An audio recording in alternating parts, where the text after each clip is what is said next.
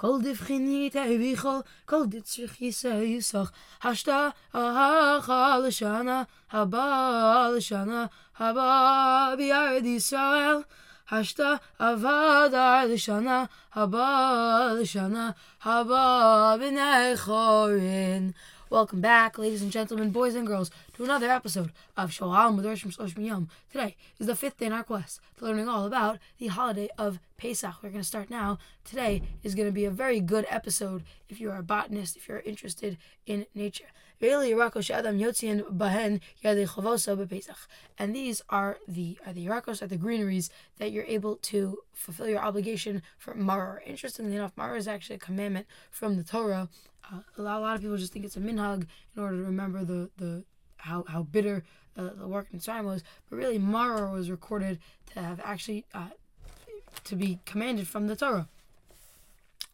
Um, however, it's not really referencing that the mara that we that we eat because it was really saying you should eat mara at the korban pesach. However, it was a rabbinical decree that you should eat it by the seder also, and so these are them.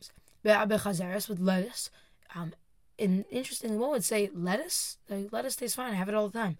So, so explains explains the Gemara. Although this um, generally does not have a bitter taste, it's considered a bitter herb when it is left in the ground for too long and the leaves become tough and bitter. So you have to use a specific kind of lettuce. There, there are many of those. Uva, uva, uva olshin, and also these things called endives. What is an endive? It's actually a real thing. You know, when preparing for the shir, I googled it, and an endive is a leaf vegetable belonging to the genus Chicorium which has sim- several similar bitter leaf vegetables. In my opinion, it looks like uh, it looks like a cross between hearts of palm and lettuce. And it actually part of the endive family. It's called radicchio, which is something that, that fancy people uh, love to use. It's like this bitter herb that people put in their salads. So that's what endive is. Again, it's bitter. Uva tamacha and also horseradish, which is from the Tosfos Yantov. That's how he translates um, tamacha uva uva charchavina, and also some sort of thorny plant that is that is that is bitter. Uva marar, and then marar, obviously, but marar more specifically means some type of coriander that's like specifically bitter. Yotzin behen, um, ben lachen, ben yaveshin. You fulfill your obligations um, using these using these vegetables, whether they're dry or whether they're wet, with some ex- with some exception, which is that if they're dry, if these vegetables are dried out, you can only use the bitter part. I mean, I'm sorry, you can only obviously you can only use the the stalk because apparently even when the stalk is dry, it's also bitter and and if if you dry out the leaves, apparently the, the leaves aren't as bitter, and so you're not able to use it. However, you're not able to you're not able to pickle it. You're not and you're not able to to to stew it um, or you're not even to cook it at all. And the reason for this is because that removes a lot of the bitter flavor, and we want to remain, we want to keep some of the bitter flavor. When we start with the kazayas, and they have to combine up in order to make a kazayas, in order to make an olive measurement. That's how much you have to eat in order to fulfill your obligation. And we learn out that a similar thing is taught with matzah. You also have to have a kazayas of matzah. V'yotzin bakelach shalem, and you can fulfill the obligation with their stocks. Um, well, again, given given that the, that their stocks uh, you would you would when they're dry. Uvidamai, uvmaiser rishon, shenit lechumaso, maiser sheni vek Those are three things that we learned in yesterday's share. Again, if you don't know what I'm talking about, make sure you go to back. But these three things that that it's that is permitted, like we said, is permitted to eat when it comes to matzah. Same thing when it comes to tamara. Next Mishnah, ein shorin es es ha es on the tarnagolim aval aval.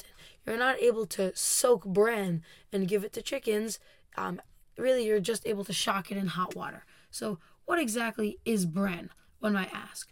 Um, yeah, everyone always throws the word bran around, but what does it actually mean? So, bran, at least according uh, to, to the dictionary, is pieces of, gr- of grain husk separated from flour after milling. So, it's part of the husk. Um, and apparently, th- this talks about things that you're not able to do. I have to give this a little bit of background. Um, this Mishnah talks about things that you're not that you're not able to do because it'll cause something to become chametz. So apparently, if you combine flour and water, it becomes chametz. That's that's not really exactly rocket science. But if you combine bran, combine if you combine this this type of um, this type of product and you soak it with water in order to give to chicken so it gets softened, it'll become chametz. You can't do that. Whatever you can aval cholin, you're able to to blast it in hot water. And what's the reason for this? We learn out a very important halacha from the Mishnah Berurah.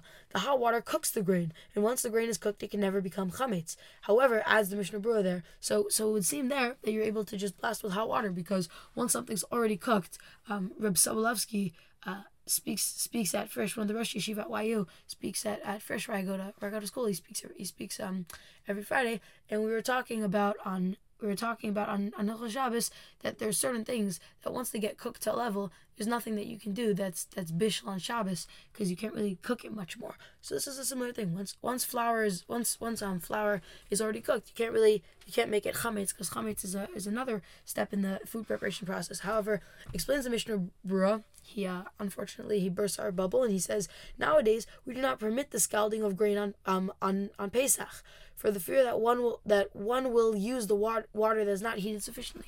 As in, you probably have to heat it at a very specific temperature in order for it to in order for it to, to not create chametz. And we're afraid that if we use this this hazard, people will. It's a reasonable concern that people will not heat it to the proper temperature. Ha'isha lo tishras es amorsan. Person shouldn't rub herself. Apparently, I don't know why anyone would do this, but they used to rub themselves with pieces of grain while they were like showering or taking a bath. But you're not able to do this, obviously, because it'll combine with the water. Um, However, if she's just rubbing it on herself, not in the bath and not in the shower, she can rub it on herself. Again, doesn't sound like a pleasant experience, but it, it doesn't make it chametz. Um, lo lo lo lo yilos adam chitin vayinech hamakas bepesach mipnei shehay mechametzos. Person shouldn't chew some. A person shouldn't chew wheat kernels and then put it on his wound in order to heal. Apparently, again, people did that. I don't know why. Because his saliva would turn it into chametz, because his saliva would combine with the bran. Last Mishnah, ein nosnin ein nosnin kemach lesoch um, charoses or lesoch chardal you're not able to, to put flour inside of charoses. Charoses, like that sweet thing that your that your safta makes. No, not that.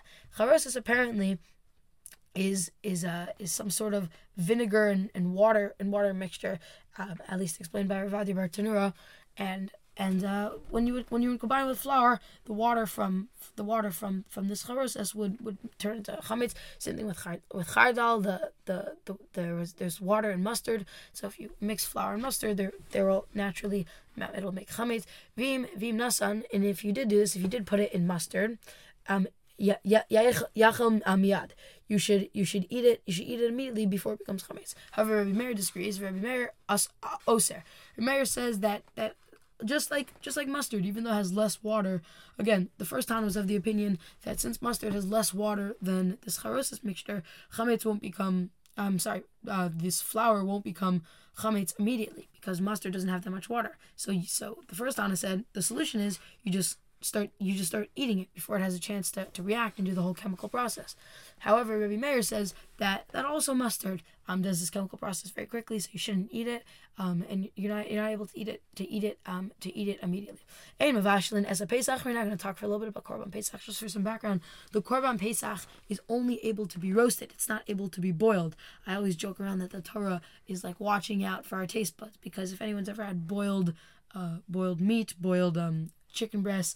Um, one of the worst experiences you can have. Uh, boiled boiled chicken is, is pretty bad. So so Baruch Hashem, the Torah's got some got some good taste. We roast our meat, but because of that, um, when you um, you're not able to cook the cook the cook the korban pesach, loba mashkim loba peiros, you're not able to, to boil it in, in some sort of liquids or like for example like wine, or or you're not able to boil it in fruit juice. Aval However, you are able to like for example make a glaze and put it on top of the meat afterwards. Mished um tashmishu shel nachdom. And the last part is we're not we're talking about chametz is that if somebody um if the water that's that's used by a baker in order to cool his hands while making matzah has to be poured out.